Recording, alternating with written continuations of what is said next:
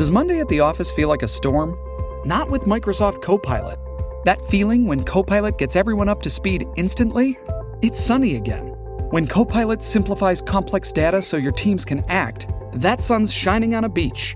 And when Copilot uncovers hidden insights, you're on that beach with your people and you find buried treasure. That's Microsoft Copilot. Learn more at microsoft.com slash AI for all. Uno spettro si aggira per il web. Lo spettro di Daily Cogito. Zombie, siete avvertiti.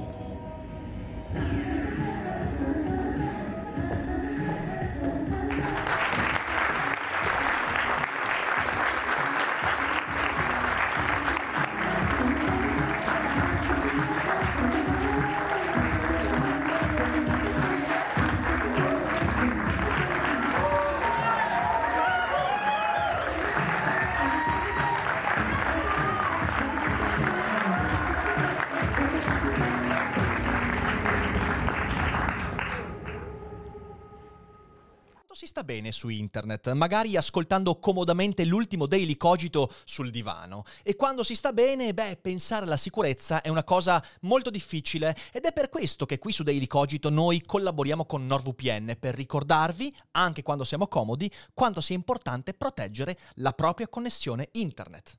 NordVPN è azienda leader nel settore delle V P N, una sorta di tunnel crittografato che nasconde i tuoi dati in entrata e in uscita quando navighi su internet, tanto usando il wifi di casa tua quanto la connessione dell'università. Un modo perfetto per tenere lontani i malintenzionati che, sapendo quanto sono preziosi i tuoi dati, vorrebbero accaparrarseli. Sottoscrivere un abbonamento con NordVPN è una cosa molto saggia, non solo perché in questo modo riuscirai a mettere in sicurezza la tua navigazione online, ma anche perché avrai accesso al servizio Threat Protection, un anti-malware e anti-spyware sempre attivi sul tuo computer anche quando la V P N è disattivata. E poi, grazie a noi e al link che trovi in descrizione, potrai avere accesso a un super sconto sul piano biennale, con quattro mesi gratis in più, ovviamente con il servizio trenta giorni soddisfatti o rimborsati. Grazie a NordVPN e grazie a voi, non ve ne pentirete. E adesso torniamo allo show.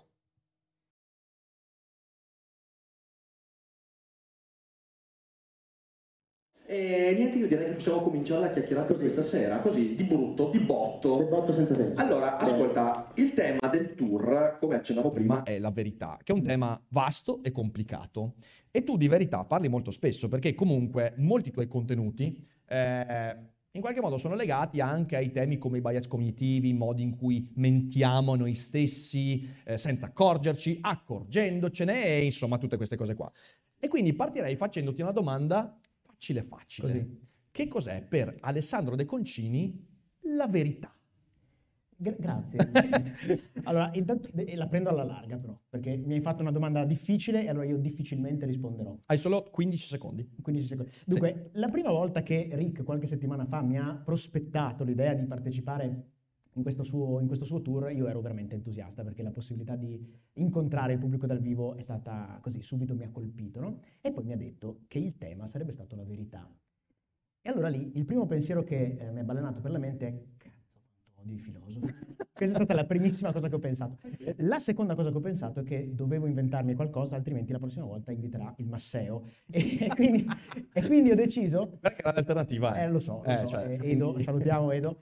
E, e quindi ho deciso di, di mettermi a pensare che cosa fosse per me la verità. Non è stato facile, devo dire che è stato un esercizio curioso e mentre ero lì che, che pensavo invece di lavorare, Eh, mi è tornata in mente un'immagine che ho deciso di portare qui e da, di usare come punto di partenza. Okay. Siamo nel duemiladiciannove, alcuni anni fa, e il buon A D C ha un problema. Deve montare un videocorso ma il suo Mac è fritto. A quel punto cosa fa? Chiama il suo amato fratello Pietro, che non è qui stasera perché lui è giovane e si diverte alla sera, e, e gli chiede di assemblargli un nuovo P C da montaggio. Ah, ci arrivo alla verità. Eh? Ci arrivo. Ok, è tanto larga questa. È larga, ma ci arriviamo in due parole. Dopo che abbiamo messo su sto computer, si fanno i test. Si fanno i test per vedere quanto potente è il processore, quanto potente è la scheda video, quanto potente è la RAM e tutto il resto. E lì vedo qualcosa che mi è rimasto in testa e mi è tornato in mente la settimana scorsa. Un test che consiste nel renderizzare un'immagine complicatissima e si vede il computer che lavorando rende questa immagine sempre più definita, sempre più aderente alla verità, alla realtà di quell'immagine. Ecco che allora l'idea che mi è venuta è questa, che forse la verità è un po', come dire, è un'operazione di rendering. Okay. È la mente collettiva dell'umanità che lavora per processare un'immagine e per portarla a un livello di risoluzione il più possibile coincidente con la realtà. Ecco, per me è questa la verità. Questo concetto è interessante perché mi fa venire in mente due cose. La prima è che la verità è qualcosa che noi possiamo conoscere per esclusione. Mm-hmm. Cioè, nel senso, noi arriviamo al vero escludendo ciò che ci risulta essere falso. E questo è un primo aspetto che spesso dimentichiamo, ma in realtà se andiamo a guardare qualsiasi metodo ha adottato bene o male questo tipo di... Cioè il metodo è sempre un trial and error, Sherlock Holmes, no? escludi, escludi gli errori e invece ciò che funziona lo mantieni. Dall'altra parte, per usare una metafora, la verità da questo punto di vista sarebbe come un setaccio. Allora la domanda che mi viene da farti però è questa. Allora, un computer ha un funzionamento, adesso escludendo... i processori quantistici iper, eh? Però un processore normalmente cosa fa? Fa il cosiddetto hard work, cioè nel senso prende e prende tutti i dati disponibili e fa di ogni dato tutte le possibili, tutti i possibili trial. E, e questo ovviamente noi non lo facciamo, non lo facciamo perché noi invece non abbiamo tutto il tempo e tutta la capacità computazionale di un computer. E quindi noi funzioniamo in modo diverso. E allora ti chiedo, quali sono gli strumenti che la mente umana usa per setacciare? Cioè, se la verità è ciò che deriva da ciò che è setacciato, come è fatto il setaccio per noi? Noi non siamo come un computer, ma forse l'intera umanità è il computer e il setaccio è il metodo scientifico. Il setaccio è quello strumento, come dire, filosofico, perché poi nasce dalla filosofia, che vede nell'esperimento il, il veicolo numero uno per scartare ciò che non è e arrivare a definire sempre meglio, pur eh, rimanendo sempre aperti, perché noi sappiamo che è un processo continuo, no? Non abbiamo mai uh, quel momento in cui possiamo dire ecco questa è la verità, con la V maiuscola. Ecco, nel mondo scientifico, che è il mondo che a me appassiona eh, particolarmente, la V maiuscola non si trova in giro. Mm. E invece quello che si trova è un continuo tentativo di sperimentare la realtà per arrivare a poter dire ecco questo secondo me è probabilmente vero. E questo è, è, è il punto. Quindi lo strumento è questo approccio, questo approccio empirico, questo approccio sperimentale. Allora, questo è interessante, però è anche ehm, è una risposta comoda. Cioè, nel senso, eh, io di tantissimi problemi che vivo nella mia vita posso demandarli a qualcosa di collettivo, ok? Posso pensare eh, appunto che eh, la ricerca della verità sia una cosa collettiva.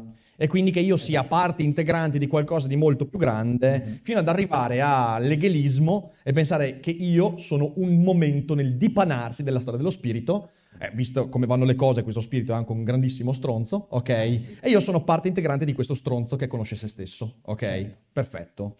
Poi c'è un problema però, che io nella mia vita l'impatto con la verità e la menzogna ce l'ho mica collettivamente, mm. ce l'ho nella mia esistenza. E visto che i filosofi sono, sì, dei pezzi di merda, come dicevi tu giustamente, fai bene a odiarli, mi piacerebbe tornare a questo, tenendo conto la veridicità di quello che hai appena detto, però chiedendomi... Quella personale. Cioè, io, che me ne faccio di questa informazione? O meglio, questa informazione mi porta a qualcosa che non sia il... accetta il fatto che non arriverai a nessuna verità, perché tanto ne beneficerà la collettività... Che è una risposta che, ripeto, io trovo che spesso porti anche a un atteggiamento molto nichilista nei propri confronti. Certo. Abbandono la ricerca delle verità per la mia vita perché tanto non ne beneficerò. E secondo me questa cosa qua rischia di creare dei gravi fraintendimenti. No, sono d'accordo e io vedo due livelli. Il livello della verità intesa come ricerca alta di, del funzionamento dell'universo, e quello sì è demandato alla collettività, e poi il livello di ciò che manda avanti le nostre vite. Adesso ti faccio un esempio, uno dei, dei classici argomenti su cui si va a dibattere di questa cosa qui è la questione del libero arbitrio, no? Mm-hmm. Che noi non abbiamo risolto. Do you want really to open that door? No, però perché, perché dico questo? Perché una delle posizioni più, più materialistiche, no? Dice che il libero arbitrio è un costrutto umano e che in realtà noi siamo fatti di, di atomi e di... e che se potessimo analizzare e avere tutte le informazioni, no, potremmo prevedere assolutamente in maniera puntuale le scelte di vita di ognuno di noi. E questo forse è vero. Il punto è che noi non possiamo vivere la vita seguendo questo principio, quindi si va su un secondo livello, e quel secondo livello è: che verità mi permette di funzionare meglio in quello che devo fare tutti i giorni? E a volte credo che si debbano anche lasciare da parte le grandi verità universali e ci si debba concentrare su, sull'efficacia di ciò che abbiamo di fronte. Mm-hmm. Nel caso del libero arbitrio, pensare che esista il libero arbitrio, che esista o meno, noi non lo sappiamo ancora con certezza, è utile per prendere delle buone decisioni. Ecco, quindi nella, per rispondere alla tua provocazione sulla, sulla verità personale, la mia verità personale è quella che mi permette di ottenere un buon risultato eh, nelle, così, degli, degli obiettivi che mi sono posto. Ecco, è, un, è una verità, se vuoi, anche un po' utilitaristica, no? È ciò che mi permette di avere una bella vita, di avere dei bei rapporti con le altre persone, di raggiungere gli obiettivi che mi sono posto e di funzionare correttamente senza anche magari arrecare danno agli altri, no? Ma tu pensi veramente di funzionare correttamente, Alessandro De Concini? In effetti io ho visto cose di Alessandro De Concini che contraddicono in modo palese questa idea. È vero, è però, vero. però, però, va bene, va bene. Vabbè, vabbè. Mi risparmiamo allora le battute sulle tue scelte di vestiario. Vedo che ti sei adeguato già alla nuova idea del... Ma no, ma basta italiano. Questa cosa della camicia nera. Oh, ragazzi, ragazzi, piantatela questa roba della camicia nera, perché veramente siamo in un teatro dove non si può usare la blasfemia. Ma ti non giuro... Si può, ma si può pensarla. si può pensarla. Allora, allora, chiudiamo questo capitolo. Eh, sai, nel corso della, della, del mio percorso di vita, mm. io molto spesso mi sono fermato a, a pormi quella domanda lì che ci stiamo ponendo, cioè cos'è la verità per me? Eh, la prospettiva che io definirei conseguenzialista, mm-hmm. ok, quella che tu hai espresso è il conseguenzialismo, cioè valuto eticamente il mio agire sulla base delle conseguenze che esso mi porta. Se le conseguenze sono buone, ho agito bene. Se le conseguenze sono cattive, ho agito male. È un buon modo per approcciare la realtà. Pensa soltanto a quella lavorativa. Se io devo fare un lavoro, cosa mi resta se non misurare i risultati? Posso anche avere stima del mio lavoro ed essere pieno di gioia per il lavoro che faccio. Se poi però non ho risultati, non posso dire di stare agendo bene. Il problema di questa prospettiva è che ha un sacco di limiti. In primo luogo, il limite del fatto che, in fin dei conti, Uh, il risultato che tu raggiungi, ci sono tantissime eh, cose che concorrono a fartelo raggiungere. Eh, ovviamente, voglio dire, io mi ritengo di successo nel mio lavoro, però ci sono stati anche tantissimi colpi di culo. Mm. I colpi di culo non rendono il mio agire buono, mi rendono al massimo fortunato. Al massimo posso dire che agire bene è stato cogliere qualcuno di quei colpi di culo, e di altri magari non mi sono accorto. Eh, ma chi non ha avuto questi colpi di culo magari ha agito bene quanto ho agito io, ma i risultati non sono esattamente come i miei. Eh, il secondo problema è che tantissime volte agire bene in conformità, per esempio, delle regole ti porta comunque a risultati devastanti. Questo lo dice perfettamente Hannah Arendt nella banalità del, del male. Una persona che seguisse la legge negli anni trenta in Germania, da un certo punto di vista, almeno quello giuridico, stava agendo bene e il suo risultato era buono. Perché? Perché il suo lavoro lo manteneva, eh, la sua famiglia stava bene, non aveva grossi problemi, però i risultati sono stati terribili perché poi moriva un sacco di gente. Quindi, sai, di fronte alla prospettiva utilitarista e conseguenzialista, io ho sempre detto sì, ma... Però la conseguenza, la prospettiva conseguenzialista non è, non si misura su un parametro esterno, ma interno. Cioè, se io eh, mi comporto bene, mm. ma ciò che ottengo è sofferenza altrui, dovrei essere in grado di valutare che quella non è la verità che stavo cercando. Cioè, non è, non è qualcun altro che ti deve dire, no? eh, se, se quel, quel risultato è stato positivo o negativo, sei tu che lo devi decidere con la tua bussola morale. È chiaro che la parte iniziale della tua critica sul, sul fatto che non tutti i risultati che noi otteniamo, anzi molto pochi dei risultati che otteniamo, sono frutto esclusivo della nostro, del nostro agire positivo, secondo me si risolve con grande facilità, con, con l'umiltà, che non è la modestia, ma è il riconoscere il fatto che gran parte di quello che abbiamo eh, dipende dal culo. e come, e come tale, eh, nonostante il nostro ego sia una cosa importante, penso che chiunque faccia il lavoro che facciamo noi due di ego ne abbia a sufficienza, perché quindi, io? Assolutamente. Ma no, eh, chi è ego? Ti sei portato i libri per mostrare che leggi, cioè eh, voglio dire, dobbiamo, dobbiamo veramente... Com- Ma allora questo è l'ego, scusate. Oh, mamma mia. No, no, che ti fai male, cazzo, poi ti ho sulla coscienza.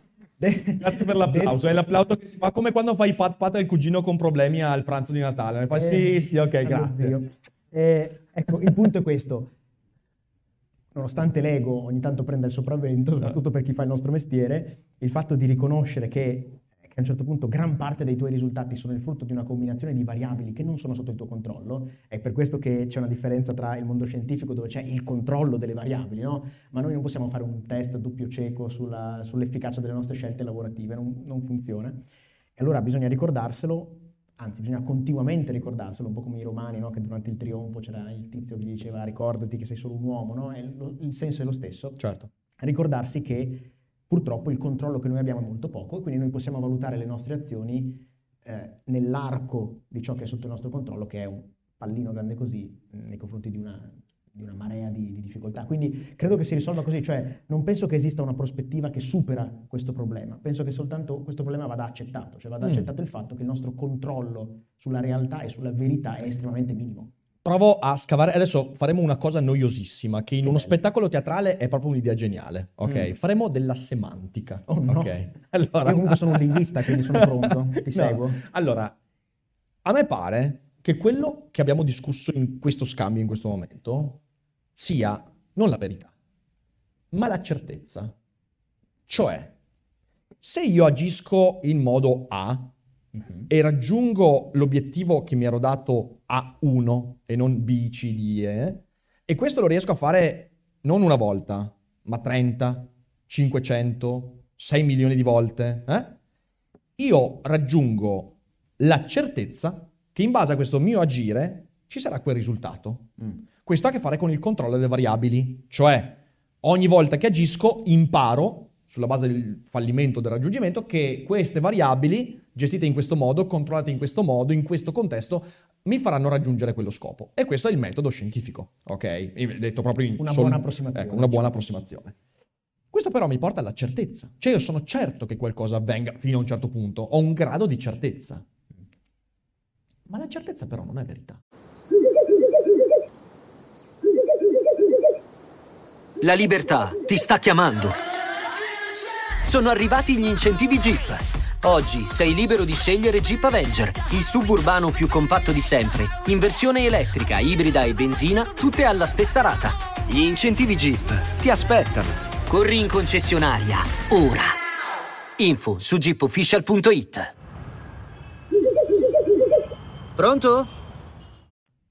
Perché la certezza è appunto ciò che, in base a un comportamento, mi dà un obiettivo, ma... Se teniamo buoni, eh, buone le obiezioni, per esempio, di Hume quando, o, o anche di Bertrand Russell quando parla del tacchino induttivista, mm. noi sappiamo che la certezza del tacchino, in base alla sua esperienza eh, ripetuta... Tacchino Beh, il tacchino induttivista, eh, non so se qualcuno la conosce, Bertrand Russell a un certo punto, eh, criticando il metodo induttivo, cioè quello che appunto da premesse va a conclusioni in base a variabili eh, ben controllate, dice il tacchino ogni mattina si sveglia, quando si sveglia viene ben pasciuto, gli danno da mangiare, magari lo coccolano anche, magari c'è gente che coccola il tacchino, cioè nel senso... Tu coccoli il tuo tacchino? No, io però ne mangio moltissimo. Mangi moltissimo tacchino, perfetto. Quindi coccoli il tacchino, gli racconti una storia, gli fai vedere i video di Alessandro De Concini, così cerchi di farlo poi sentire istruito, sì, così magari a metà anche mi piace con la sua zampina, e si sente felice, ok, fino a un certo punto. E questo accade per tutti i giorni della sua vita, e quindi il tacchino pensa, vabbè, anche domani andrà così, anche domani, anche domani, anche domani, poi a un certo punto... E in uno di questi indomani si trova in cucina con la mannaia pronta a decapitarlo. E quindi questo è l'errore del tacchino induttivista. Qual è l'errore del tacchino induttivista? Secondo Bertrand Russell è quello di aver dato troppa importanza alla certezza, ovvero non aver considerato il fatto che nel sistema di trial and error che la vita ci sottopone sempre e che dobbiamo saper padroneggiare, a un certo punto le conseguenze che io... Eh, no, le conseguenze non che ho previsto, ma che ho escluso mentalmente, cioè le cose non potranno mai andarmi male, alla fine andrà male, molto male. E penso che, insomma, in questo periodo dei tacchini induttivisti, oh, c'hai voglia, scusatemi, qua ci sono le casse che gracchiano quando urlo, non urlo più, giuro. Stavi facendo riferimenti politici? Assolutamente sì. Benissimo. Perfetto. Ehm... E quindi fa tutto questo ragionamento e dice, cioè, non puoi mai, perché? Perché confondi la verità con la certezza. Cioè, tu pensi, in base a qualcosa che certamente si è verificato per un dato lasso di tempo e in determinate circostanze, che quella cosa sia vera, ovvero che le condizioni che tu costruisci a posteriori in realtà siano a priori. Qual è la grande obiezione di Bertrand Russell? Che la scienza non ha a che fare con la verità. Sono d'accordo. Ha a che fare con la certezza. La certezza però è sempre limitata, è limitata alle variabili indefinibili, una buona parte delle variabili non le conosceremo neanche eh, volendo. E quindi di nuovo, ed è probabilistica. Ed è probabil- probabilistica. Ed è il continuo rendering, cambia costantemente. Esatto. Però il punto è, a questa critica, non lo so, te lo chiedo proprio, sì. Si arriva ad una soluzione, cioè Bertrand Russell, Bertrand Russell arriva ad una soluzione, perché la mia impressione è che la certezza, così come tu l'hai definita, sia l'unica cosa di cui possiamo discutere. Questa, questo è un punto interessante, questo è un punto interessante, perché, vedi, eh, io ho avviato questo tour eh, sapendo che in qualche momento, sapendo che forse sarebbe successo anche con te, se si sarebbe arrivati a questo punto qua, che è un punto su cui si gioca la storia dell'umanità da un certo punto di vista, storia culturale almeno dell'Occidente. Da un lato tu hai il pragmatico, ok? Che io mi sento pragmatico, ok? Cioè nel senso mi sento molto incline a dire puoi accontentarti solo della certezza, cioè tu puoi fare esperienze empiriche nella vita e avere certezza che in questi casi le cose andranno in quel modo. Certo. Questa cosa qua, dal momento che in tantissimi casi non si verifica perché le variabili sono estremamente complesse, porta tantissime persone a perdere completamente fiducia in qualsiasi cosa. Cioè tu guarda a cosa sta succedendo nel nostro mondo occidentale. Questo sistema empirico, pragmatico, in cui ci siamo detti a un certo punto la verità la dobbiamo mettere da parte, perché non c'è la verità, e se c'è è al di fuori della nostra portata. Uh-huh. L'abbiamo fatto, ne abbiamo tratto delle conseguenze estremamente positive, adesso ne stiamo vivendo conseguenze estremamente negative, perché il pragmatismo, in fin dei conti, ti dice misura tutto quello che vivi, e noi invece non riusciamo a misurarci. Spesso. Cioè, cos'è che voglio dire? Cioè, questa, poi ti lascio, ti lascio la parola perché voglio sentire cosa ne pensi. C'è quel bellissimo passo di Kierkegaard che a un certo punto dice eh, capisco perché l'uomo vuol misurarsi, ma quando si misura con lo smisurato casca tutto. Non è esattamente così, però più o meno dice questo. Cioè, in noi c'è questa spinta a ciò che non è misurabile e lo viviamo ogni giorno. Nell'ambizione, lo viviamo nei sentimenti, nelle relazioni, lo viviamo nelle nostre paure. E aver tolto di mezzo questa parte, perché non è misurabile, sta portando delle conseguenze terrificanti. Mm. Ma non è che forse si tratta soltanto di una, di una fase? Cioè, eh, l'essere umano nella sua storia ormai ultramillenaria sembra essere andato sempre a caccia di, di verità, no? di, di, vario, mm-hmm. di vario livello, di risposte. Io non, non sono in grado di citare grandi filosofi, però potrò citare un altro grande autore che diceva la risposta è dentro di te e però è sbagliata. È sbagliata. Ecco, questi sono i miei riferimenti culturali importanti. No, non ho riso, quindi mi sa che in pochi lo accolgono, eh? Cioè nel senso... Era Kierkegaard. Esattamente. Eh... No, no, no. Dirle bene. Schopenhauer. Schopenhauer. Schopenhauer. No, eh, il punto è questo. Un dato di fatto è quello che dici tu, cioè sembra che per una grande parte delle persone la certezza... Il Remarkable l'ha buttato, io l'ho detto. Se tu parlassi a braccio, senza far finta di scrivere, andrebbe tutto meglio. Cioè non... Vabbè. Eh, comunque, eh, stavo dicendo che non c'è... Cringe. eh, non, non c'è dubbio che... Che, che ci voglio sia... più bene a questo che a Fede. Non ci voleva molto. È una cosa terribile. Vabbè. Ehm, io potevo essere a casa adesso. ehm, comunque, stavo dicendo Che è un dato di fatto che c'è un sacco di gente che ha cercato sempre queste, queste verità e ha trovato solo delle piccole certezze e non gli è mai bastato, no? E quindi quello che tu dici è, ok, c'è una grande crisi, eh, come dire, a livello storico delle, delle verità, e l'empirismo e il pragmatismo portano un po' a questa perdita, no, di, di, di certezze, di valori nella vita. Però io mi domando se questa non sia soltanto una fase.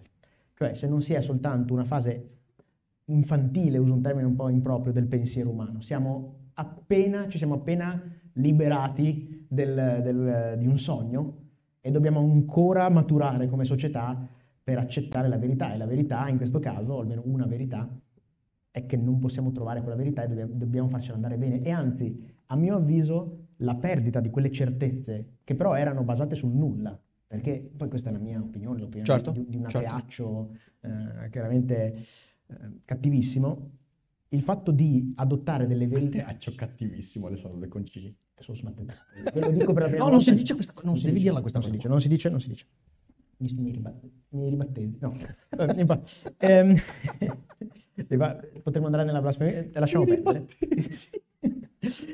um, eh, l'idea è, l'idea è, se tu, e questo lo possiamo abbastanza dimostrare, non sei in grado di arrivare a delle verità, il fatto di costruirtene, come dire, di tue, un po' a caso se vogliamo, o per stratificazione culturale, non credo che porti a dei risultati migliori. Cioè, ogni tipo di rivoluzione del pensiero ha delle sue derive negative, no? Certo. Però io trovo che le derive negative dell'avere delle verità completamente inventate di sana pianta siano peggiori delle derive negative di decidere che la verità non fa parte di questo mondo.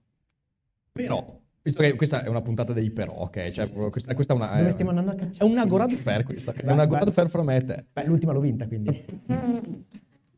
Allora. Madonna, ha fatto male questa. Allora, eh, no, c'è un però. E devo ricollegarmi a una puntata che ho fatto recentemente, che tu hai sicuramente visto, che è la puntata con Big Luca. Ah! Allora... speravo che non ne parlassimo. No, è importante invece questa, perché... Big Luca, mm. in quella puntata... ha detto una cosa molto simile a quella che tu mi stai dicendo adesso. Eh, cioè, nel senso, è così, è così, è così. È che, eh, lo so, lo so che fa male, però... Però... Seguimi.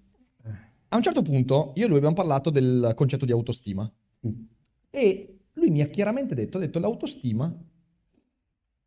cioè, il fatto di essere in qualche modo sicuro di quello che fai, deriva dal raggiungimento dei risultati. Mm. Questo, in un modo molto da, da, da guru americano alla Tim Robbins, è assimilabile al concetto secondo cui la certezza e quindi le sicurezze che posso costruirmi nella vita derivano dai risultati che confermano le ipotesi che io faccio di volta in volta. Di nuovo, io parto dal presupposto A, raggiungo questi, questi risultati. Se i risultati sono largamente positivi rispetto ai fallimenti, questo, nella mentalità di Big Luca, deve portarmi a questa autostima e quindi alla replicabilità di quel modello, che mi porta anche, perché no, alla felicità o alla ricchezza, al successo e tutto quanto.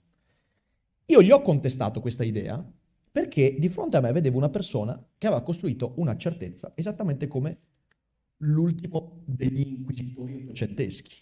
Cioè, ed è questo il punto su cui mi piacerebbe veramente eh, andare a parare. Siamo sicuri che nella vita individuale questo approccio pragmatico effettivamente ci porti a certezze? Perché io ho sempre di più la sensazione che l'individuo umano sia tragicamente sperduto fra due approcci che sono entrambi completamente narrativi. Da un lato l'approccio che potremmo definire metafisico, in cui un tempo dicevi io ho stima di me o io conosco la verità perché sono l'apice dell'evoluzione, al centro dell'universo, figlio di Dioniso e a tutto Dubai. Quello che vuoi, a Dubai, esatto, figlio di Dioniso a Dubai peraltro. Eh, Dioniso a Dubai fa un sacco di festa peraltro, eh, te lo dico, cioè, lo, non sono visto sicuro è vietato l'alcol, eh? È vietato l'alcol di eh ma l'alcol non è il problema. Comunque, beh, netto di questo che Dioniso ha una vita un po', un po' dissoluta, d'altra parte c'è una narrazione altrettanto personalizzante, alienante, che è quella di prendere quello che per esempio è il metodo scientifico, che di nuovo collettivamente funziona, come città funziona, ma applicato alla vita ti porta comunque a raccontarti delle storie. Okay. E la storia è appunto, eh, io cosa vuoi, ho, che cazzo ne so, faccio trecentomila al mese, quindi ho autostima e sono realizzato. Quando nella realtà dei fatti, sono stato molto contento di quella chiacchierata perché è venuto fuori, quella persona vive nella paranoia di perdere tutto, vive nel tentativo di in qualche modo mascherare le enormi difficoltà che ha vissuto durante la sua adolescenza, di cui abbiamo discusso in live, che in fin dei conti è una persona tutt'altro che felice, tutt'altro che realizzata. Eh, e io sono uscito da quella stanza con la sensazione di aver visto esattamente la stessa cosa che avrei potuto vedere in un inquisitore spagnolo dell'Ottocento. E questa roba qua mi ha un po' destabilizzato. Ho capito cosa vuoi dire. Il punto è questo, però. Secondo me bisogna distinguere tra, eh, la parte, in questo caso, la parte interiore e la parte eh, esteriore. Cioè, eh, tu mi dici, il Big Luca eh, nutre stima di se stesso perché lucra. Nel momento in cui... Big non... lucra, quindi. Big Luca. Ragazzi, me l'ha servita su un piatto d'argento. Vergognatevi di applaudire a questa cosa. Pubblico intelligente, pubblico molto intelligente.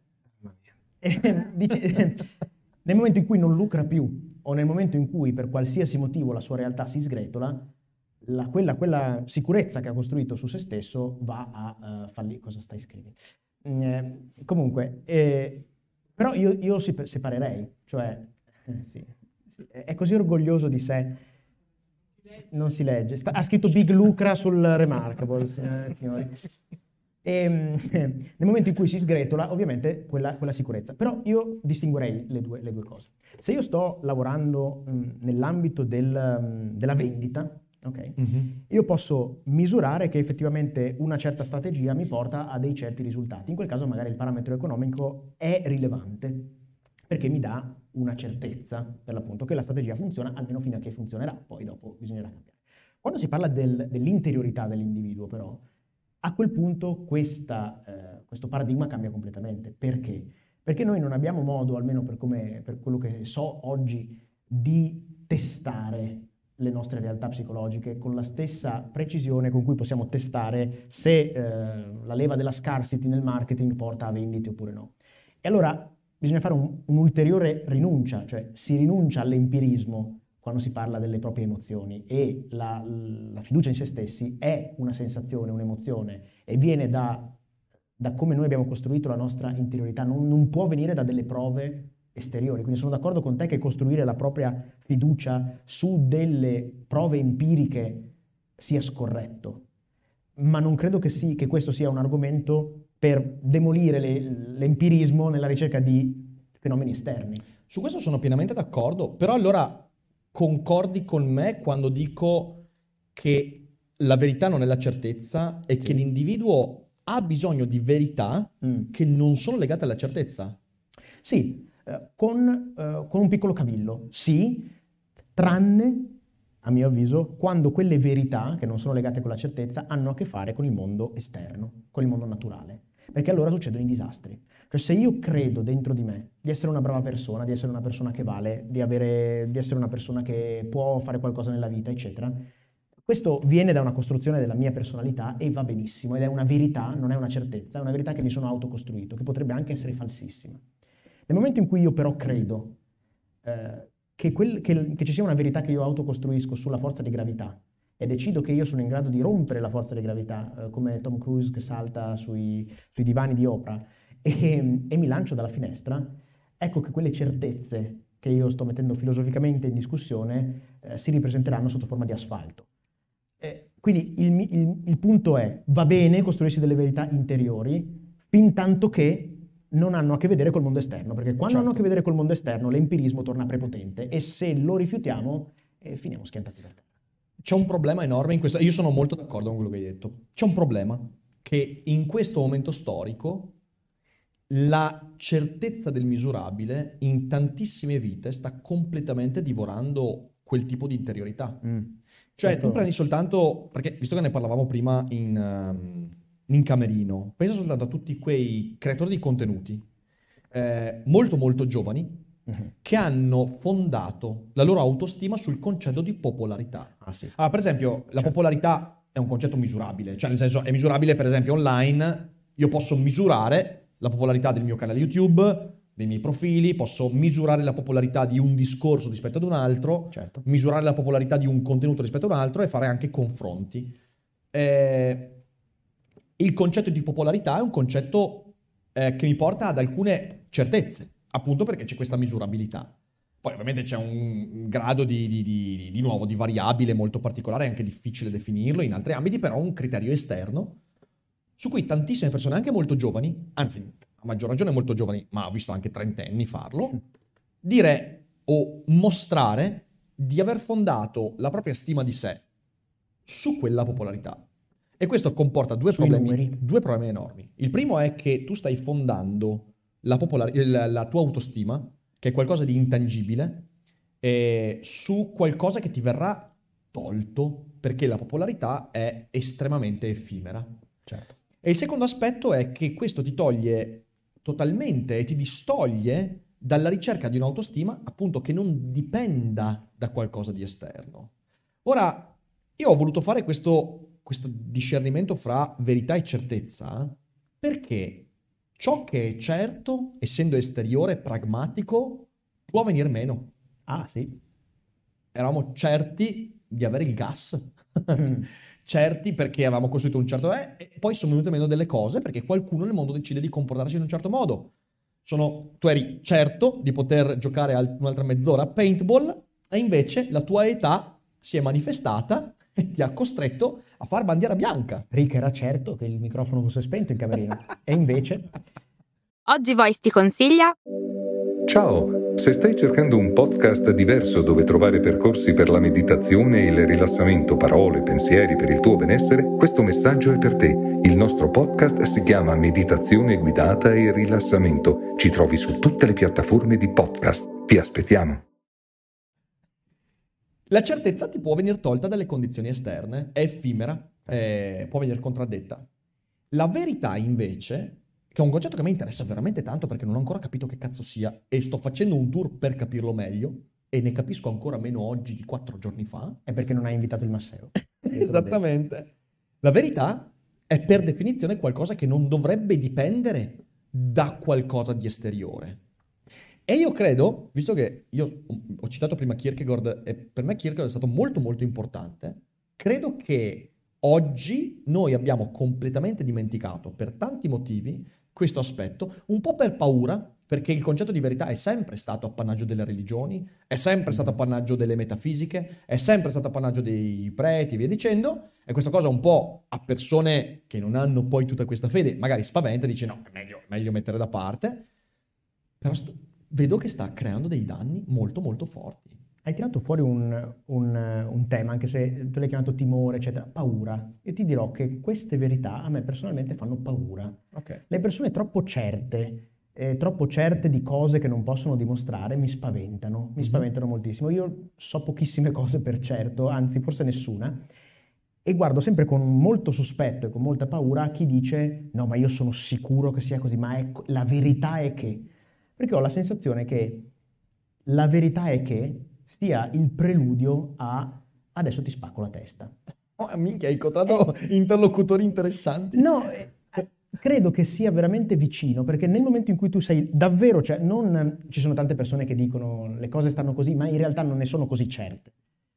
Ma quando una persona è veramente convinta di qualcosa, mm. senza nessun tipo di, di riscontro, allora chi, chi non è d'accordo con quell'idea, chi rifiuta la verità è un nemico, è un nemico. Se siamo tutti incerti, siamo tutti sulla stessa barca e in qualche modo eh, c'è chi la pensa in un modo, chi la pensa in un altro, chi apprezza Matrix quattro, chi non ha buoni gusti cinematografici e tutti quanti guarda, conviviamo. Tutte le insicurezze di De Concini che vengono fuori così in tre frasi e mezza, è incredibile. E tutti, incredibile. E tutti quanti conviviamo e cerchiamo di non spaccarci la testa perché sappiamo che non ha, nessuno di noi possiede questa verità e nessuno di noi si permette di arrogarsi il diritto di dire questa è la verità. Nel momento in cui in cento persone arriva quello che si alza in piedi e dice no, no, no, no, no, certezza un cacchio, verità, la mia verità è l'unica che conta, ecco che eh, il rischio è che si crei un, un vero scontro. E io vedo questo tantissimo eh, proprio in, in, nelle manifestazioni politiche, mm-hmm, nel, certo, nel, certo. nella veemenza con cui le parti, io stesso colpevole di questo, no?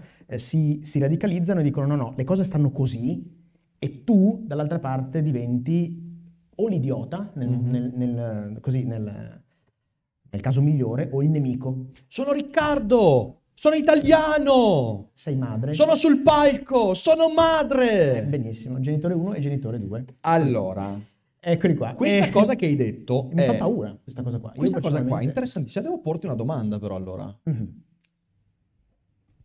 Tu sei certo di te? Mm. Cioè... Riformula. Che non ho te capito. La riformulo. Sei certo di essere una persona sincera? Riformula.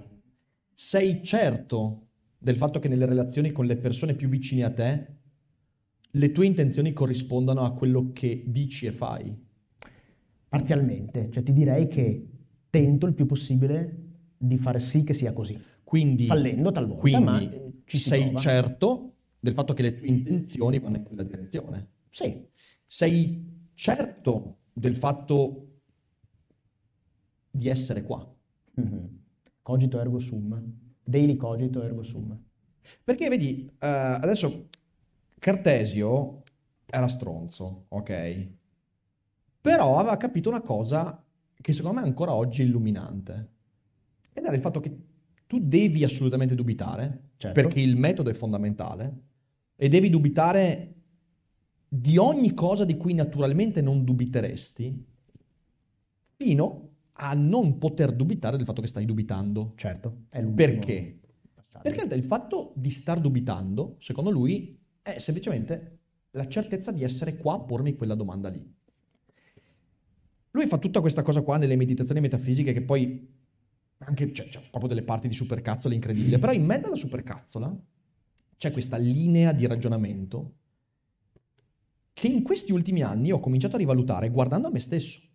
Perché io, che per anni ho letto i Richard Rorty e tutti i pragmatisti, uh, William, uh, Charles Peirce, sono autori fantastici, i quali mi hanno detto per anni la verità la devi mettere da parte perché è una cazzata, la verità è un problema che non esiste, e mi sono convinto di questa cosa. A un certo punto mi sono accorto che non era assolutamente così. Cioè mi sono accorto che per quanto intellettualmente io mi ripetessi questi non sono problemi, uh-huh, continuavo a pormi quei problemi. E però, se... scusami, ti fermo un secondo. Sì. Il fatto che tu ti ponga questi problemi non implica che sia sensato porseli.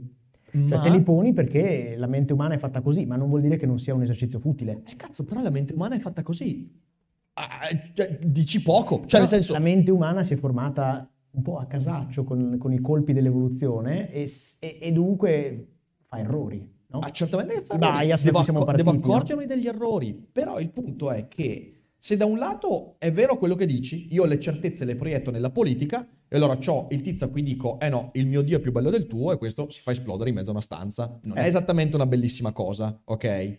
Dall'altra parte però io ho anche delle persone che, come dicevo prima, confondendo l'esteriorità con l'interiorità e traendo le certezze esteriori all'interno dell'interiorità, finiscono per non credere più a niente. E a niente significa che finiscono per mettere in dubbio qualsiasi cosa. Finiscono per mettere in dubbio il fatto che essere onesto con un amico eh, o, di nuovo, agire in conformità alle proprie, ai propri pensieri sia una cosa inutile.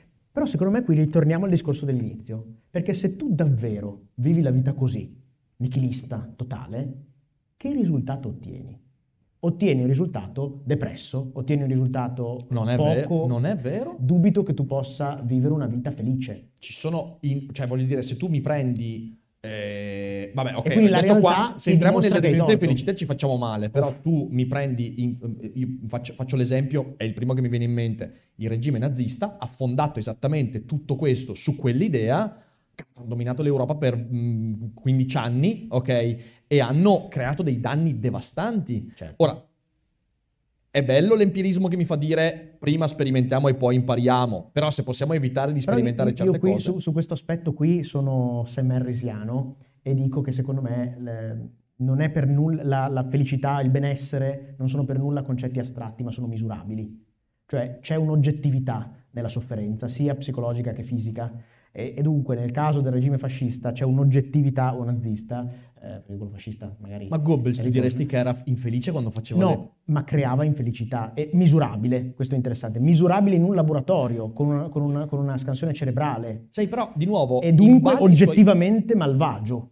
Oggettivo, non soggettivo. Questa in è la mia... In base ai suoi... Cioè, da, prendi il punto di vista, prendi il punto di vista soggettivo di un uomo... Ted Bundy, ok? Certo. Ted Bundy, mentre ammazzava le sue vittime... È assolutamente felice. Questo lo certo, dicono, lo dicono certo, più certo, di psicologi. Certo, certo. I libri sono cose vive. Ti parlano, ti rimproverano, ti danno ottimi consigli. E per me i libri hanno sempre avuto una voce. Ma adesso ce l'hanno per davvero, letteralmente, grazie agli audiolibri. Per esempio, millenovecentottantaquattro e la distopia del Grande Fratello diventa una storia multivoce che ti immerge nelle atmosfere terribili della storia orwelliana. E poi sapevi che puoi ascoltare la voce del capitano Ahab che si infuria nella tempesta con la voce di Piero Baldini? E poi, hai mai sentito The Lord of the Rings, letto con la voce di Gollum? Su Storytel puoi, perché c'è l'audiolibro letto dal grande Andy Serkis.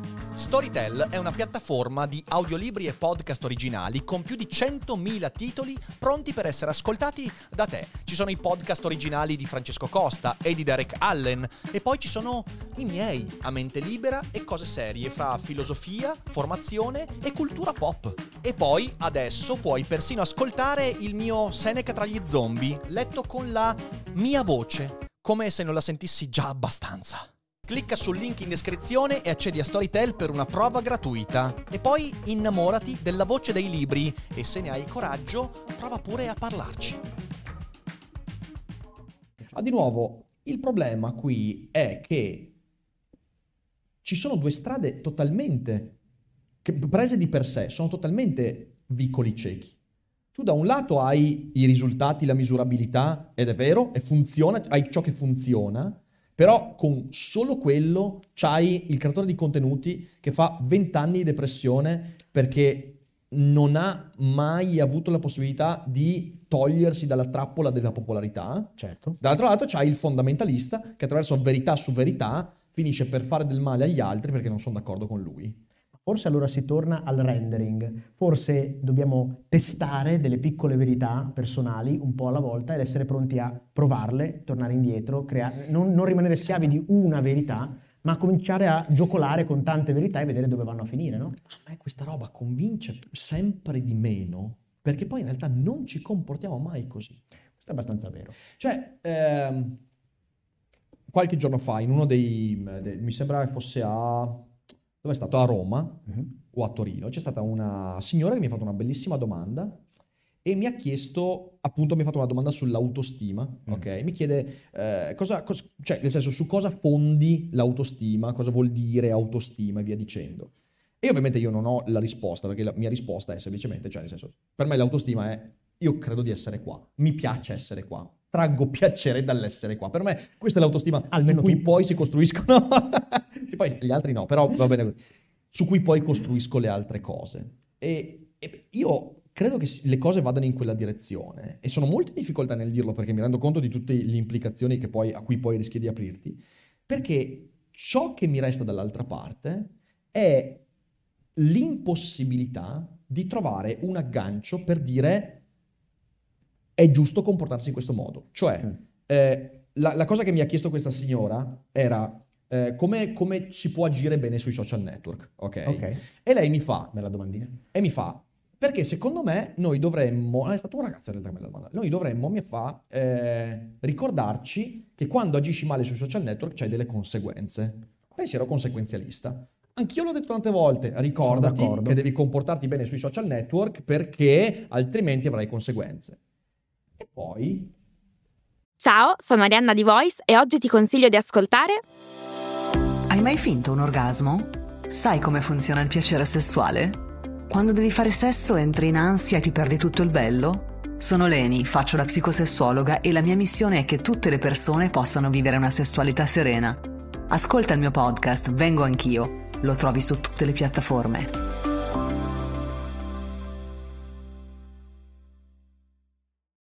Mi sono reso conto che questa è una cazzata. Cioè non è una cazzata, è un criterio. Però in realtà quello non è mica agire bene. Prova a pensarci. Se tu hai una persona che consideri un amico, che in cuor suo cova il desiderio di spaccarti la faccia. Eccolo lì. Ma in realtà non ti spacca la faccia solo perché non ha voglia di avere delle rogne. Ok. Tu lo consideri un amico e dici, beh, certo, eh, io con questa persona ci faccio dei corsi, vado sul palcoscenico insieme a lui, eh, gli voglio bene. Prossimo. L'altro dice, traggo, traggo piacere da questa cosa, per il cuor mio non vedo l'ora di rompergli il naso. Ok. Questo è agire bene. Cioè la finzione che metto in atto io è etica? Ecco, io la risposta a cui sto aggiungendo, piano piano, nella mia ricerca interiore di me stesso, è no. Perché in realtà l'agire etico deve partire dai presupposti. No, non sono d'accordo. Non, non sono particolarmente interessato ai motivi per cui tu ti comporti in un certo modo, se non per interesse psicologico personale, perché curios- per curiosità, ma quello che conta è, per quanto mi riguarda, è il risultato. Se tu eh, non mi spacchi la faccia, è un buon risultato. Eh, il motivo per cui tu... Segnatemela questa. Questa è, è un ottimo risultato. Questo risultato verrà contraddetto alla fine di questa stiamo, live. Stiamo naturalmente facendo della fantascienza perché non ci riuscirebbe mai. Ma, que... Ma questo è un altro discorso. Ehm, il... eh, vabbè. Che cosa pericolosa che fa Alessandro De Concini. Ma il punto è questo. Che tu lo faccia mm. per convenienza economica, per um, convenienza sociale, per uh, qualsiasi altro motivo, il punto è che tu non stai facendo qualche cosa di negativo, misurabilmente negativo, perché il dolore è misurabile, l- la sofferenza psicologica è misurabile, mh, eccetera, eh, il dispiacere di doverti poi restituire eh, il tutto. E il motivo per cui tu non lo fai, cioè non credo nel processo alle intenzioni, non credo che il domandarsi perché una persona agisce bene, è un po' come la storia, mi ricordo, non mi ricordo con chi stessi parlando, c'era uscita la notizia che Bono, il cantante degli U due, aveva fatto un qualche cosa di, di beneficenza figo. E l'altra persona, non ricordo francamente chi fosse, mi dice, sì, va bene, ma lo fa solo per, per farsi vedere. E io ho pensato, e allora? Mm. Anche lo facesse solo per farsi vedere e in realtà i bambini africani che aiuta, lui li vorrebbe uccidere tutti. E allora? Alla fine fa del bene, fa del bene. Nel momento in cui si comporta in una maniera negativa per gli altri, allora lo giudicherò perché si comporta in maniera negativa. Anche perché quello che so della psicologia è che la nostra mente è un, un vortice di pensieri, molti dei quali anche brutti, brutti, cattivi, sporchi. Eh, ma noi siamo un equilibrio di forze, anzi eh, direi che la, le neuroscienze moderne vanno nella direzione di dire che non c'è una sola mente, ci sono tante menti dentro di noi che, che, che dibattono, no? È come se fosse una riunione di condominio in cui poi alla fine si vota e si vota per non spaccare la faccia alla persona che c'è davanti. Ecco, se io vado a giudicare ogni singolo pensiero, ogni singola forza, ne troverò, ogni persona è un mostro. Sicuramente. E invece, e, e quindi è poco, cioè, è poco conseguenziale. Sai cosa, sai poco... cosa mi ha fatto riflettere molto in questi mm. ultimi periodi?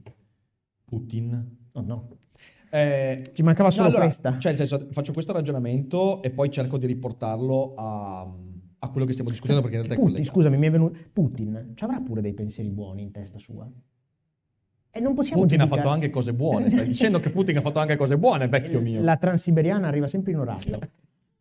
Allora, no. ma, ma il punto è che non posso giudicare non i suoi pensieri giudicare. buoni. No, ma no, allora no, però qui stai fraintendendo quello che intendevo dire io. Non sono io che giudico te, sono io che co- ah, considero il mio agire, cioè non è il giudizio dell'altro, è io per me stesso cosa considero etico e morale. Certo. Ora, dicevo, pensa a Putin, da pragmatista, io fino a, ma anche i primi mesi di, no, qualche mese prima della guerra, quando c'era un po' di eh, maretta, diciamo così, quindi ha ammazzato centocinquantamila mezzi sul confine con la Georgia e l'Ucraina, io in trasmissione dissi una frase di cui oggi non è che mi pento, però dico, ma che coglione. Dicevo, attenzione a eh, dare sanzioni troppo forti adesso alla Russia, perché in realtà le intenzioni pur bellicose di Putin potranno essere soltanto mitigate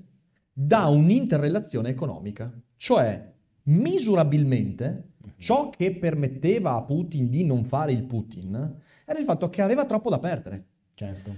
Cioè, cerchiamo di far sì che le conseguenze di un'intenzione malvagia siano che si attua siano tali da, da rendergli inconveniente, sconveniente, inconveniente, sì, anche inconveniente, sconveniente l'azione bellica. Non ha funzionato. Ma non solo non ha funzionato. L'aver pensato così collettivamente per un sacco di tempo ha aumentato le variabili impazzite. Cioè, e guarda che se tu vai a Ma guardare... qual è la, l'altra opzione? L'altra, no, aspetta, l'altra opzione cioè... non so qual è, non ho, cioè, eh, nel senso, però, però arriviamoci, cioè nel senso, arriviamo punto per punto, perché poi magari ci arriviamo anche a questo, però quello che ho sentito io è proprio il dire, cioè aver tolto di mezzo il fatto che gli individui hanno delle intenzioni uh-huh. e che agire eticamente è tendenzialmente, poi ovviamente non è possibile farlo scientificamente, ma tendenzialmente far corrispondere intenzioni ad azioni. Non considerare questo ci ha fatto fraintendere completamente dei fenomeni estremamente, in realtà, a posteriori, palesi. Perché per mesi era comunque, di nuovo, col senno di poi, era palese quello che stava succedendo. Ma in realtà, togliendo di mezzo una parte dell'equazione, che pur essendo non misurabile perché inconoscibile, ha avuto un ruolo essenziale, ha aumentato le variabili. L'essere pragmatici ci ha permesso di controllare delle variabili pensando che quelle fossero le uniche variabili in gioco. E la nostra certezza è diventata quasi una verità. Secondo me sbagli. Noi non consideriamo che quelle siano le uniche variabili in gioco. Consideriamo che siano le uniche variabili conoscibili, ergo lavoriamo con quello che abbiamo. E in politica va bene, ripeto, l'esempio di Putin era un cioè, esempio. No, ma va, nella politica va bene. Cioè, se noi, non, noi decidiamo che l'unica cosa che, cioè la variabile inconoscibile manda in malora l'equazione in ogni caso. Ah, per sì, cui sì, l'unica certo. cosa che posso fare è prendere le variabili che non sono impossibili. Nella valutazione degli altri. Eh, eh. Ma nella valutazione di me, di quello che faccio io, cioè quello che mi interessa. A me interessa, io agisco così perché ci credo veramente? O agisco così perché ho paura delle conseguenze. Le sì. conseguenze non fondano un agire etico, perché le conseguenze non hanno a che fare con ciò che ritengo io in coscienza vero.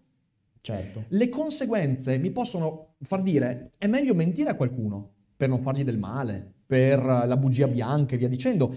E per quanto sia ragionevolmente comprensibile, non è etico. Certo, però si ritorna a quello che dicevamo prima, due piani. Nel piano dell'esterno le altre persone giudicheranno il mio agire etico in base alle conseguenze misurabili reali. Nel campo dell'interno è una questione di conoscere te stesso ed è un meraviglioso obiettivo lungo una vita che non riusciremo mai a ottenere, ma che non interessa al mondo esterno, interessa a me perché voglio conoscere me. E... e, e Ed è uno sforzo che faccio solo per me stesso. Però bisogna dirle alle persone queste cose. Cioè nel senso, noi abbiamo completamente abbandonato... La psicoterapia, e... per esempio, secondo me in questo è un passaggio fondamentale. Guardarsi fa... dentro. Dipende da no? chi la tratta. Cioè nel senso... Eh, eh, cioè, nel senso certo. Sì, certo. Eh, però tu pensa soltanto nel, nel tema dell'educazione scolastica, quando no. questa cosa sia totalmente abbandonata. Io...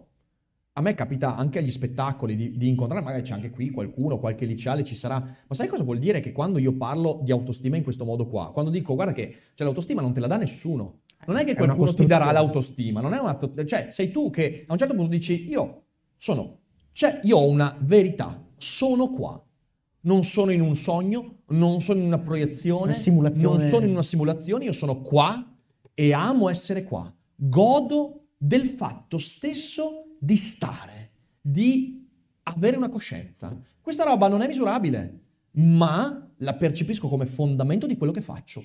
Quello che faccio è la conseguenza di questo fatto. Io quando dico questa roba qua, trovo liceali che mi dicono non me l'ha mai detta nessuno sta roba. Mi hanno detto che ero bravo se facevo dodici punti alla partita di basket e se non li facevo ero un testa di cazzo. Mi dicevano che ero bravo se... facevo i compiti, certo, tutta roba che bisogna fare, ma viviamo in un mondo in cui viene percepito il risultato finale, la conseguenza delle azioni, come il fondamento della stima di sé. Ma non pensi che sia un, un qualcosa di puramente individuale? Cioè, non, de- non te lo deve dire nessuno questo. Sei tu che lo devi scoprire. E- è normale che il coach ti dica che sei bravo a giocare a basket se fai dodici punti e se ne fai zero. Non sei bravo a giocare a basket. È compito tuo cercare di trovare quella bellissima sensazione del dire io sto e faccio schifo a basket e sono felice lo stesso. Ma non è qualcosa che ti deve dare qualcun altro, non te lo deve dare Ric Dufer dal palco. Il problema te lo devi è che, prendere tu. Ma il problema è che siamo, pensaci un secondo, quanto siamo circondati di punti a basket. Quanto a otto, nove, dieci, dodici anni un ragazzo, una ragazza è circondata di stimoli che gli dicono questo risultato, questo risultato, questo risultato, like, questo risultato. No? Ok, e dai like, mm. a, di nuovo la popolarità, ai voti a scuola. E poi io sono uno che non vorrebbe mai togliere i voti a scuola, quindi non prendiamo questo discorso come un... Mm. Ah, bisognerebbe togliere... Di questo discuteremo. Potremmo discuterlo. Però tu immagina eh, quanto in realtà... Io sono d'accordo in un mondo in un mondo in cui ci sia equilibrio nei risultati da perseguire esternamente, soprattutto nell'età della formazione cognitiva, in un mondo in cui questa cosa non sia esagerata, ti dico certo che tu devi prenderti lo spazio di pensare e dire eh no, cazzo, io mi voglio bene. Il problema è, in quest'epoca è devastante, perché per fare quella roba lì hai bisogno di spazi di silenzio. Mm. E noi abbiamo chiuso tutti gli spazi di silenzio riempiendoli di misurazioni. E se non c'è lo spazio di silenzio, allora sì che deve intervenire qualcuno a dirti oh ma cazzo, ma... ma ti vuoi bene o no? Certo, hai fatto cagare a basket, eh, devi migliorare a scuola, ma se non parti dall'idea che stai bene con te stesso, che ti vuoi bene, che ti vuoi ricercare, col cazzo che andrai meglio a basket. E sicuramente dici, non avrai migliori questa voti. Verità te la deve consegnare qualcuno. Io, cioè, questa... E se quel qualcuno quella verità te la, con, te la, te la consegna con un piccolo twist. Eh, tu sei eh, bellissimo, sei perfetto, è bello che tu sia qui se credi questo. Se dai ragione pericolo. A me. Quello è il grande pericolo. Però ti dico, è il motivo per cui le religioni e i fondamentalismi stanno crescendo enormemente. Perché quando tu abbandoni, quando i, scusatemi sta parola brutta, ragionevoli, abbandonano completamente questo tipo di campo, allora lì sì che lo abbandoni ai fuffaroli, ai guru. Guarda quanto, c'è bis- quanto la gente va in cerca di risposte, ah, quanto sì, la gente va in cerca di verità. Certo che vado in cerca di verità e mi leggo i libri di Salvatore Brizzi o che cazzo ne so, il mago Telma o chi o Sibaldi, e dice certo che perché ho un bisogno immane, perché prendo, mi prendo le viscere e te le butto appena mi dici che devi volerti bene se compri il mio corso da sedicimila euro, devi volerti bene se credi nella statuetta di Vishnu, ti devi volere bene se ti radi i capelli nel modo in cui ti dico io. Se ti trasferisci Cazzo, a Dubai. In cerca, siamo in cerca, se ti trasferisci a Dubai, siamo in cerca di sì. identità, di appartenenze, che poi in realtà ci sottraggono quel silenzio in cui dovremmo dire, eh no, cioè a me piace stare con me stesso. Mi ricordo, mi hai fatto tornare in mente una, una discussione che vedevo ormai boh, dieci anni fa, di Richard Dawkins, che ormai è da... È da un, quanto dobbiamo... Cioè, quanto cazzo ci pare. E allora vi teniamo ostaggio qui per le prossime sei ore a filosofeggiare. È bello il lavoro del filosofo, tu sei seduto qua. Pagano, eh, cagate. Sì, sì, sì. Eh, no, no, tranquilli, di solito i filosofi stanno chiusi in una biblioteca a fare il glossario della tredicesima pagina della Repubblica di Platone e lo leggono in due quello che scrive, quindi no. Lui è Platone. ehm, no, mai.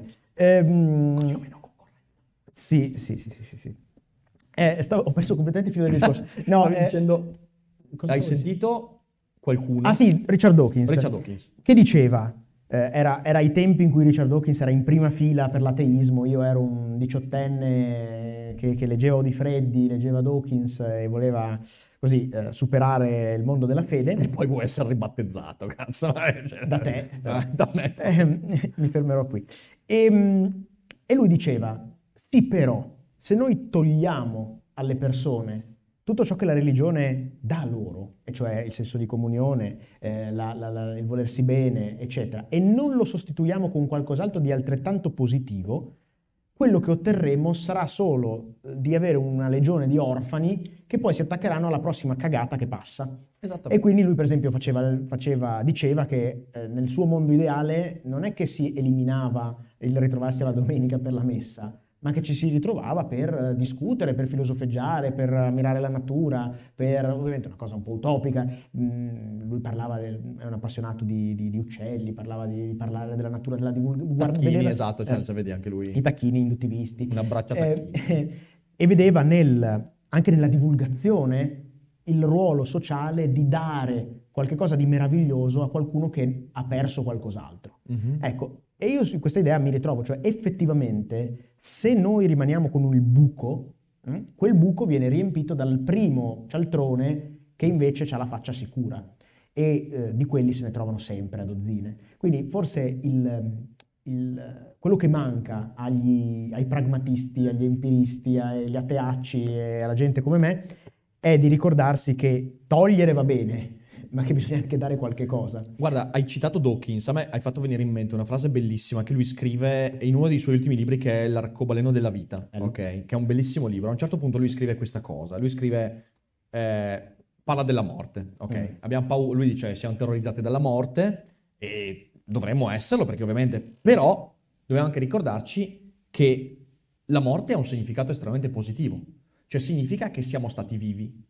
E cosa vuol dire che siamo stati vivi? Non significa semplicemente, eh, vabbè, ci sono stato, ho visto, no. Significa che nella quasi infinita possibilità di corredi genetici mm. che potevano emergere dal crossing over, da tutto quello che avviene a livello biologico, eh, proprio il tuo, un miliardesimo di miliardesimo di possibilità è quello che è emerso. E il fatto che tu ci sia stato, il fatto che tu sia stato una coscienza...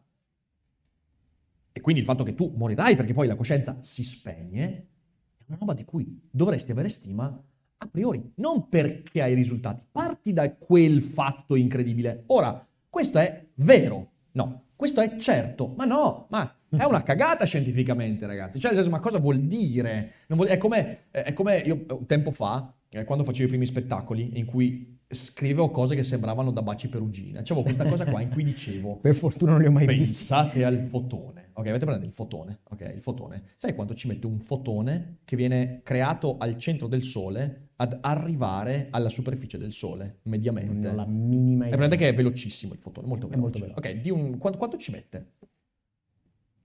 dieci minuti.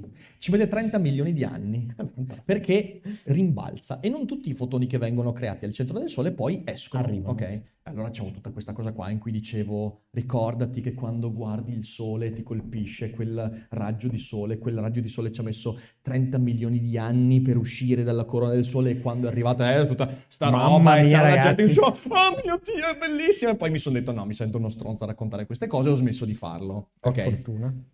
Ora... la frase di Dawkins è molto simile, sì, è più sì. o meno la stessa costruzione, è certa, ma no, è una cazzata, è una roba da baci perugina, ma ci serve. Porca puttana se ci servono queste cose. Facciamo il giro e da Dawkins arriviamo a Watchmen e arriviamo al Dottor Manhattan che capisce il valore dell'umanità alla fine. Faccio certo. un piccolo, piccolo riassunto. In Watchmen c'è questo essere straordinario, il Dottor Manhattan, che di fatto è una divinità, può fare quello che vuole, può ricombinare gli atomi, gestire l'energia, è, vede il tempo, eh, passato, presente e futuro sono la stessa cosa per lui, eccetera. E a un certo punto della storia perde il contatto con l'umanità, non gliene si sbatte più niente. No? Dice, se ne va su Marte. Se ne va su Marte, crea questo palazzo di cristallo volante su Marte e dice, ma alla fine...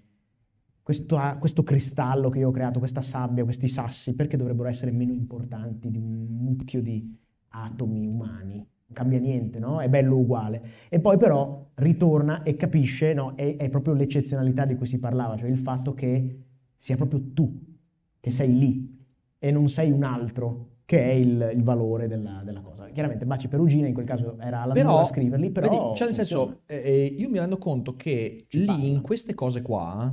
Eh, noi possiamo adottare l'approccio anche cinico, se vuoi, di dire vabbè, ma che cagata, è solo letteratura, il Dottor Manhattan manco esiste, e ci sta, e, e questo è, è certo è certo che non esiste, ok? Però dall'altra parte riuscire a dare anche le storie, uh-huh. cioè voglio dire, io a Torino ho parlato di Tolkien, uh-huh. l'autostima che io sento di me stesso, cazzo, mi è arrivata anche da lì, mi è arrivata una storia che non hanno nessun, cioè non hanno una, non hanno nulla di empirico. Però se io oggi sono l'individuo che sono e ho i risultati che ho e riesco a misurarmi con le cose che accadono, anche grazie all'epica di Tolkien.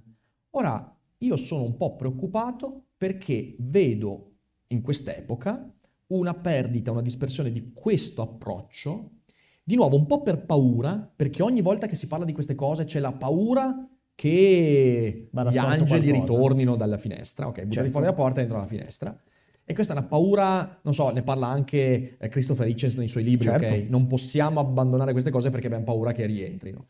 D'altra parte ne abbiamo un bisogno immane. E finché le persone, di nuovo, che hanno quell'approccio scientifico, quell'approccio empirico alla realtà, non ritornano a creare questo tipo di significati, questo tipo di storie, Dawkins per me lo ha fatto, è stato un autore straordinario dal punto di vista lì, rischiamo di avere delle brutte sorprese, come è stata la brutta sorpresa di nuovo con quello che è successo. Rischiamo di svegliarci e dire avevamo un sacco di certezze, eppure ci è sfuggito qualcosa che qualcuno sentiva vero e che noi abbiamo derubricato, perché in fin dei conti noi di quella roba lì, che ci piaccia o no, abbiamo bisogno abbiamo bisogno di dire io sono qua, non ho la certezza ma so che è vero. Non posso avere la certezza, se, se vado a, a scavare posso tranquillamente dire no, io non sono certo di essere qua, perché potrei essere un sogno, potrei essere una proiezione, potrei essere eh, il cervello nella vasca, ok? Però alla fine io sono veramente qua. E questa qua è la verità, ed è fottutamente complicata. Quindi un atto di fede, a tuo avviso, la verità, alla fine, alla, alla, fine alla, alla radice. Conti, alla fine dei conti si arriva lì, eh. Si arriva, è, qual- è qualcosa di apodittico su cui tu costruisci delle cose. Su cos'è che baserai le tue, le tue certezze? Un assunto. Su cos'è che basi le tue certezze? Se le basi su altre certezze rischi di svegliarti e avere brutte sorprese. E devi sperare di basare quelle certezze su qualcosa di vero che, che non fa del male agli altri. Ecco, mettiamola questo. così, questo è importante. E però sono anche convinto che le certezze che poi io vado a misurare in quel modo lì avranno anche un significato diverso, cioè riusciranno a prendere una forma anche per me e non solo per gli altri.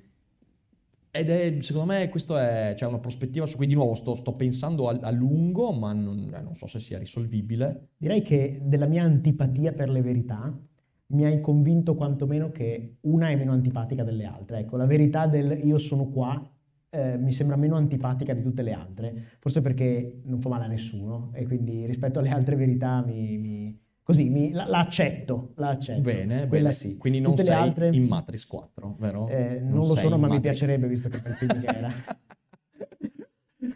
Allora, Ale, io credo che loro abbiano anche un sacco di voglia di fare un sacco di domande. Tu Oppure sei d'accordo? di scappare dal teatro. O di scappare dal teatro o di picchiarci, potrebbe essere. Mm. O forse finché sono solo io inten- e te. Finché sono solo intenzioni e non fatti. Esatto, esatto.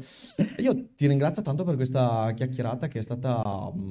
Io ringrazio te, ma soprattutto ringrazio queste povere persone che ci hanno ascoltato sì, per cioè, tutto questo io tempo. Io non so, non so quanto ci stiano detestando, però adesso lo testeremo, vedremo le, la cattiveria delle domande, che dici? Grazie, Rick. Bene, grazie mille a te, grazie mille a tutti voi di essere qua. Non andate a vedere, adesso c'è il Q and A, però ringrazio le persone che ci stanno ascoltando, è esploso qualcosa, spero che non ci sia niente di, nessuno sia defunto. Eh, ringrazio le persone che hanno seguito in live, adesso anche per voi ci sarà il Q and A, tranquilli, ma a quelli che stanno vedendo in differita, beh, insomma, lo stand-up Cogito Tour dura ancora qualche giorno, abbiamo domenica a San Mauro Pascoli con Roberto Mercadini, poi lunedì saremo a Milano, martedì saremo a Firenze, mercoledì concludiamo a Schio, la città capitale della cultura europea, ovviamente, sede dei Cogito Studios. E quindi grazie mille, grazie mille Ale, grazie, grazie mille a tutti Nick. voi, condividete la puntata e adesso faccio la cosa più cringe del mondo, cioè sul palcoscenico chiedere la sigla finale.